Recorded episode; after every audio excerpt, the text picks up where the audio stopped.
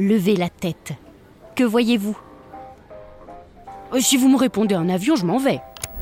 Dites-moi plutôt, comment est-il cet avion? Inoffensif, comme un mobile porté par le vent? Ou agressif, prêt à s'écraser sur vous? Écoutez, c'est Blanche de Lestrange, la commissaire associée à cette exposition, qui nous souffle les réponses. Alors, Roman Signer, euh, c'est l'artiste de l'explosion.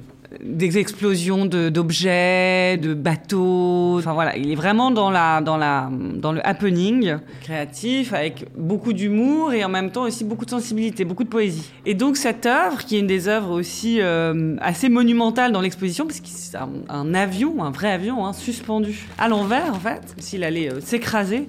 Et donc c'est un avion qui s'appelle le Kit Fox expérimental, qui là joue là aussi sur euh, une sorte de tension, on va dire, une sorte de tension, parce qu'en même temps on a l'impression que c'est un peu un jeu, un avion qui est suspendu, donc une certaine forme là aussi de, légèreté, d'humour, euh, mais en même temps qui aussi peut, euh, peut s'effondrer, mais qui raconte une histoire euh, d'un avion qu'il avait vu euh, petit dans son enfance, dont le, dont le pilote euh, avait fait comme s'il allait euh, justement euh, s'écraser.